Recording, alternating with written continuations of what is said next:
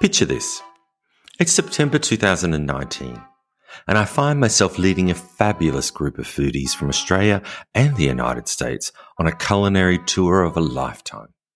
Seven days of indulgence awaited us. And Menton was our destination for an extraordinary day of surprises. Little did our eager group know what awaited them as we arrived in Menton.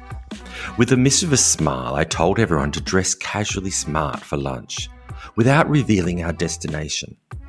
Our first stop was the vibrant undercover Menton food market, where colours, aromas, and flavours tantalised our senses. But that was just the beginning. Next, we ventured to a renowned local citrus jam maker, where the secrets of preserving the region's citrus treasures were revealed. From zesty marmalades to tangy spreads, we tasted the essence of Menton's vibrant citrus culture. As we strolled back towards our waiting bus, curiosity danced in the air. I turned to the group and asked, ready for a lunch experience like no other? Everybody was waiting in anticipation as I unveiled the, the location for lunch. An unrivaled culinary masterpiece that topped the world's charts. None other than Mirazur, the world's number one restaurant. We sat down at the legendary Mirazur, prepared to embark on a gastronomic journey that would forever linger on our taste buds. Course after course, each plate was a work of art, a symphony of flavours, meticulously crafted by the masterful chef Mauro Colagreco. It was the lunch experience of a lifetime. But the surprises didn't end there. After our awe inspiring meal, we were whisked away to a nearby private villa where we explored its magnificent gardens, walking with the owner who shared the secrets of this horticultural paradise. We toasted to an unforgettable day with champagne, indulged in decadent chocolates, and basked in the magic of Menton, leaving us with memories that would forever be etched in our hearts and our stomachs. Bonjour, this is Fabulously Delicious, the French food podcast. It's the podcast that's all about the cuisine that is said to have founded modern cooking. French ingredients and dishes have been the starting block for many of the world's best chefs and cooks. And on Fabulously Delicious, you'll learn all about those dishes and ingredients, as well as get to know more about fabulous French foodies. I'm your host, Andrew Pryor. Enchanté. Enchanté. 10 years ago, my life changed when I competed on MasterChef Australia. And now I share my time between France, Paris, and my house in the French countryside, as well as the UK, London, and Brighton. My life is all about cooking, eating, and living life the best way I can. I love meeting wonderful food producers, chefs, home cooks, drinking amazing wines, eating some of the over 1500 French cheeses, and sharing these fabulous experiences with you, my fabulously delicious audience. I hope you're enjoying them. Last week, we spoke with the amazing and passionate chef Maxime Kien, who grew up in the French city of Menton. Today, we're going to continue that conversation with a focus on his place of birth, Menton, its food, and particularly its wonderful food festival, the Menton Citrus Festival. Sit back, turn the volume up. If you're not driving, pour yourself a glass of wine, break a baguette, Add a bit of saucisson, maybe. Mmm, yum. Some delicious cheese. And enjoy today's episode of Fabulously Delicious, the Menton Citrus Festival with Maxime Kien.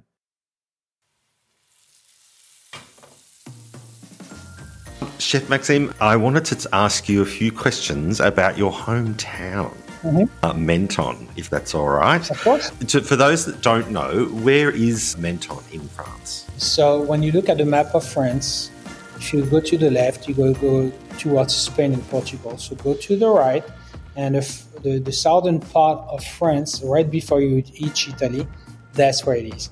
So it's a um, 25,000 people town. It's almost the size of a borough in New York, I believe and it's um, it's nestled between the Mediterranean Sea, the uh, Les Alpes, and the mountains behind it, and you the, uh, the Italian border. So you drive five minutes and you're in Italy, and you drive ten minutes and you're in Monaco. So it's uh, what you call the French Riviera, crystal blue uh, blue waters and sunny days all the time. The Côte d'Azur, is that what that would be? Yes, exactly. Absolutely. And it's named the Pearl of France, is that right? La Perle de la France, yes. Yes, La Perle de la France. I love the way you say that. Uh huh. No, no, no. It's that's that's what it's called. Um, who came up with that? I, I, I can't I can't remember, but it's um, it's a lot of people you know don't know that it exists. Uh, now, because of social media, a lot more people know from around the world know about Menton. There is a, a church which is, I would say, almost 750 years old, and it's got like you know bright orange and yellow colors, and it's you have, you have to go and, and check it out because it's it's it's beautiful. Is there any specific dish that in French cuisine that comes from Menton? Well, Menton is like you know, it's like I said, you know, it's like you know the uh, a mix of Italian and influence, uh, influences, sorry, and like uh, you know, and, and French. Uh, I would say there's a lot of dishes that you know, we say, oh yeah, it wasn't created, it was invented in Menton. But if you go to Nice, they have a slightly different version. And they say that they invented it. And if you go to Monaco, it's the same. But I would say, uh, you know, Socca is, I would say, is from the, I would say the, the area. Uh, Menton, I think, is famous for the barbajuan as well, which is like a little, uh, like a little beignet dough, which is, and you do a stuffing with like some pine nuts and some Swiss chard, uh, and some Parmesan cheese and olive oil and, and onions. Um, so Menton is famous for that. Uh, you have tourte de blette, which is almost like a um, like a pie, but the, the, the, the mix is you know the leftover rice you had from the dinner the night before. You know, coming back to using everything that you have, and then uh, getting the Swiss chard and chopping all of that, make a stuffing and bake that into a pie with the crust on top. Um, so you have little things like that uh, that are very um, typical from the south that you're going to be able to find pretty much from Menton all the way down to um, Nice and after. Uh, some people like to think that the Côte d'Azur goes all the way up to Marseille, but it doesn't. You know, once you cross into the Var, which is the next department after the Alpes-Maritimes, where Menton is located, um, it's like changing state. You know, like you go from New York to New Jersey, it's it's a different state. It's neighbor, but it's not the same. So it's the same with us. So interpretation to every single dish, you know, um, like the pissaladière in Menton, it's only uh, uh, onions and, and, and, anchovies and olives. When you go to Nice, they put a little bit of uh, tomato concassé inside, so it's it's reddish instead of just being golden like we do in Menton. One of the things that I do when I'm going on a holiday, uh, and especially in France, is that I see when the market is on and uh, what days the market is on and I arrange my holiday around that. Menton or Menton has the most amazing market in the town, doesn't it? It's an undercover market there.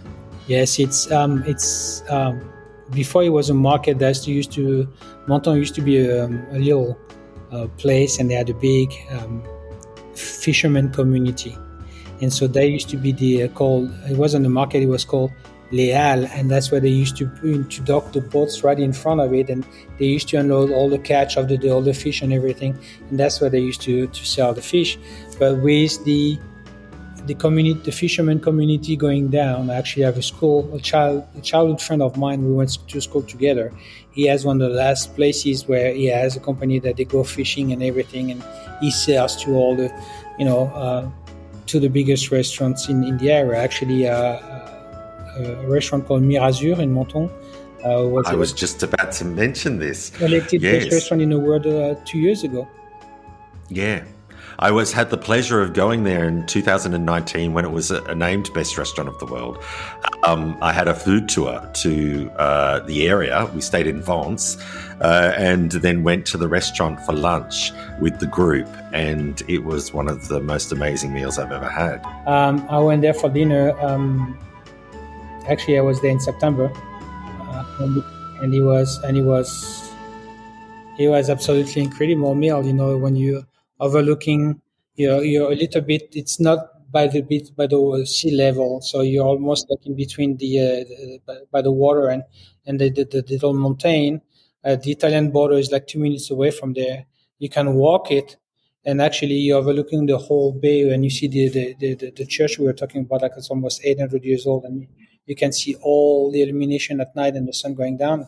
It's breathtaking, and the food, the food is uh, is is insane. It's it's it's local. You know, the, the chef Mauro Colagreco has a uh, has his own gardens where he grows absolutely everything, and you know, it's like the menu is ever changing because you don't get. You know, the the menu changes pretty much like a, on a daily and weekly basis. So you know, it's seasonal, and and that's what he likes to articulate and use the people from Menton must have been so proud, do you think, of having the world's number one restaurant in their town? Yeah, because you know Menton is it's a very it's a very small place, but like you said, you mentioned earlier, it's la perle de la France. So being able to put the city on the map and draw so much acclaim to the quality of the food and the product and the area and everything that is done over there was, I mean, for tourism, you know, I'm sure the mayor of the city must have given Chef Mauro like a, a medal just by himself because for arriving, I mean, you know, we don't, during the summer, it's like, as I mentioned earlier, it's a very small town, like, you know, 25, 30,000 people uh, at the max. But like you know, during the summer, you go straight to about maybe a half million people because like all the the camping places are booked, like all the Airbnbs are booked. Uh, a lot of places are completely packed, full of tourists that come and that want to enjoy the beauty and, and the charm of it too. Annually in Menton, there's a food event that can rival any festival, a food festival in the world. What is that? So it's called La Fête du Citron. So it's centered about. It's not. It's. It's not so much about food, but it's about the agrumes, about your oranges, your pomelos, and your lemons. Uh, so because that part of France is famous for it, uh, in uh, late January, early February, they have a festival. It's called La Fête du Citron, the, the Feast of the Lemon. And what they do is like the the, the, the biggest avenue of uh, of the city uh, they enclose it completely. And what they do is like they build um, they build um, statues, and it's just a core. And then after they, you know, they make faces, and they, they build everything out of limes, lemon, oranges, uh, and so like that. You know, if the um, if the, the theme of this year, I'm going to say, let's say it's uh, it's uh, uh, Disney. So you're gonna have your Mickey Mouse, and you're gonna have your, your Goofy, and you're gonna have all, all, those things. And then after, if the year after it's Asia, so they're gonna have like Asian inspired and themed characters built out of lemons. And then after, what happens is like at the end. Um, it's like you know part of the like when you go to uh, to, to uh, New Orleans for Mardi Gras, you know it's like that that that time of the uh, that time of the year. So they have all the carts and, and you know with the kids and you know they put them little costumes and you know you have all the uh, the confetti and all of that. So it's almost like a, a big like a like a carnival. Nice is famous for the carnival. Menton is famous for the fête des citrons. And, and, when it's done, all the lemons, all the fruits are donated to local um, uh, places that may still make the old traditional jams and, and and um, orange preserves and lemon preserves and all of that. And a lot of the uh, proceeds go to charity. Right, I didn't know that. So, why specifically a citron or a citrus festival, a lemon festival? Is that, uh, I mean, I actually, no, I've just clicked. There's the Menton lemon. I've seen that on signs when I've gone to the markets. I've just clicked. Yeah, yeah I guess it's just because of that that part of you know of France, like you kind of Menton is like you know you, uh, on one side by the Italian border you have you have mountains and, and then after you've got like you know beautiful hills where you're gonna have your olive trees and you're gonna have your your, your clementine trees and uh, you're gonna have your lemon trees and I guess the the, the, the climate is very uh, beneficial to the planting and, and the harvesting of those fruits and they have like uh, very it's not going to be like your Meyer lemon that you that you're going to buy, be able to buy here. It's completely different. You know, the skin the skin is thicker, the pulp is, is different. There's more white. It's a little bit bitter, so that's why you need to do jams with it and cook with it. Um, and it's it's it's special. You know, like if you eat that, if you were to to grow a tomato here in New York or a tomato in California, depending on the sun, depending on the weather, depending on the humidity, it's going to it's going to look like a tomato, but it's going to taste completely different. So that part of France is famous from that. Uh, Chef Alain Ducasse, you know, we're talking about it. You know, he used to make a, a dessert with like, you know, and it was made with uh, lemons from Menton.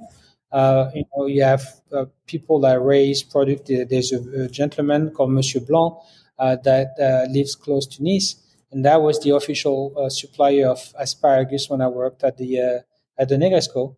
when I worked in the Juana in Nice, you know, we used to get our cheese only from uh, Ceneri. Ceneri was the official supplier of the cheese for the whole hotel. So every single area has got their own specific products and, and, and, and, and different type of foods. When was the last time that you went to the festival? Wow, that's been a very long time. I was in France the last year in September, but the festival is end of January, being in February. It must have been at least I would say an easy 20 years. But every year I look at all the pictures and, you know, I still look at, at what they're doing. And, you know, it's on the radar taking my kids. And um, we went there when they were little. So they, they forgot about that already. But uh, I want to be able to grab them and, and go back and, and say, yeah, you know, I'll take them and go and enjoy again, show them their roots. Do you remember what the theme was? I think it was Tintin. Tintin is like, you know, like, you know, the, the Spielberg movie uh, Tintin, Tintin is like the French version of the Mickey Mouse. We had Mickey Mouse growing up too, but the biggest one for us was uh, was Tintin and his uh, and his dog Milou, that you call Snow White here or Snowy. Um, and then I think I think that was the last one that I went. So yeah, it's been a while. Maxime, finally, the question I ask everybody that's been on Fabulously Delicious: What to you is the most fabulous thing about France? It's a very tough question because it's a mix of everything. It's you know like um, it's not only about it's not only about food or location or you know here in America you have places like you know you um, uh, you um, uh, how can I say in America you know, you, you get on the plane and you go to, to Florida and you got the beaches and there was like, you know, the sand and, and, and the, the critters, like, you know, in the Florida Keys and the crystal clear water. Then you go into a plane and you go to the mountains in, you know, in North Carolina, which is like, you know, like very green and, and a lot of rivers. We can go trout fishing. Then you go to Colorado, you have all the mountains and you go skiing and you go to Montana. It's almost like the wilderness and you go down to uh, to Nevada and, and, Arizona, and you have like you know the Grand Canyon, and after you have California.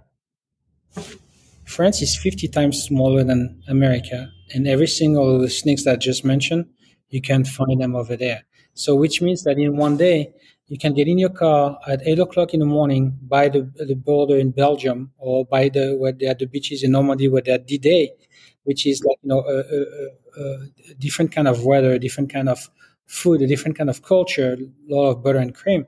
And then eight hours later, you're in the south of France, where it's going to be olive oil, garlic, bay leaf, and, and basil. Um, so I, it's not trying to be, even if being French, we are cocky and arrogant. So it's not trying to be too much of that. But to me, you have to go and experience it by yourself because you know, for some people, it's going to be all about the food. For some ladies, it's going to be all about the fashion. You know, they will start to talk about, you know, the Dior and Hermes and, and the Louis Vuitton and all those things. So there are so many different things that attract people over there that to say which one is the best, that would be mean to the rest. So you, you really have to go over there and, and, and, and judge by yourself. Me, the, the food and the, the climate, um, the, the, the fond memories that I have from all the places that I've been, that's to me, that's something that that's precious, really precious.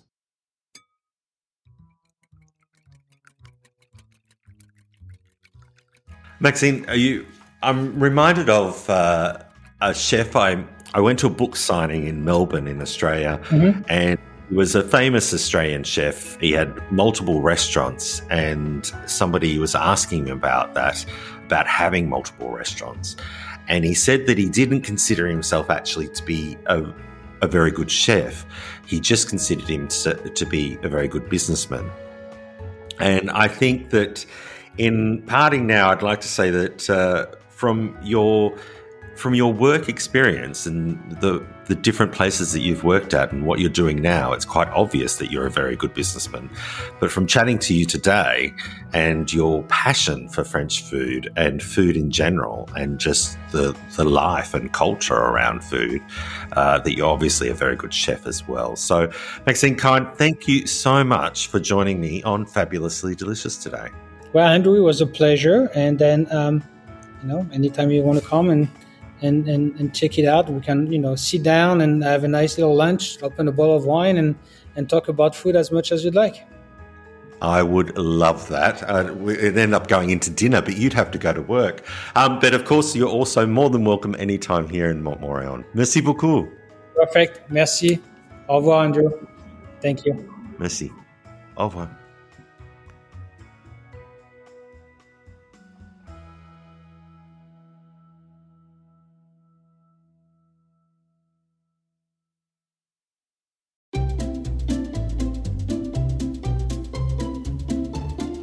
And welcome to Novel Conversations, a podcast about the world's greatest stories. I'm your host, Frank Lavallo, and for each episode of Novel Conversations, I talk to two readers about one book. And together, we summarize the story for you. We introduce you to the characters, we tell you what happens to them, and we read from the book along the way. So if you love hearing a good story, you're in the right place. Our ninth season is coming this fall. Tune in to hear from some of the all time great authors Charles Dickens, Jules Verne, F. Scott Fitzgerald, and more. Subscribe to Novel Conversations wherever you listen to podcasts.